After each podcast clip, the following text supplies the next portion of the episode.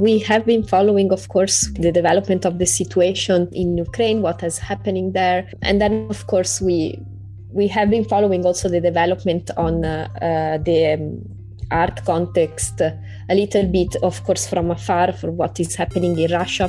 For example, uh, many art institutions closed already. Um, for example, the, the, the curator and the, um, bo- both artists of the Russian Pavilion at the Venice Biennale decided to withdraw. But of course, to, to go back to what's happening in Ukraine, um, like the art community has been very active in trying to support as much as uh, we could, uh, as much as we can, uh, the, who is uh, fleeing from war.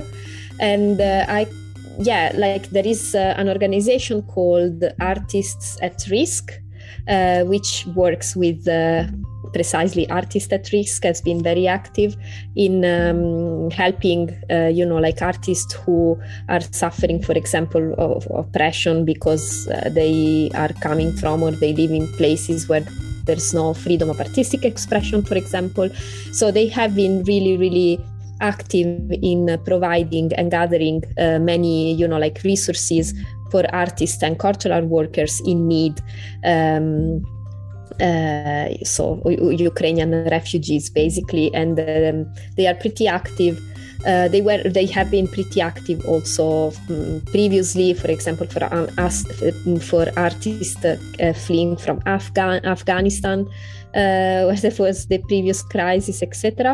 Uh, they are mostly active in uh, Europe, but they are basically um, paying attention to what has been happening around the world in terms of uh, uh, freedom of artistic expression, freedom of speech, et cetera. So uh, I would suggest to look at them because they have uh, a great experience on, uh, you know, like uh, on this topic, and they are always gathering um, super useful resources for those in need.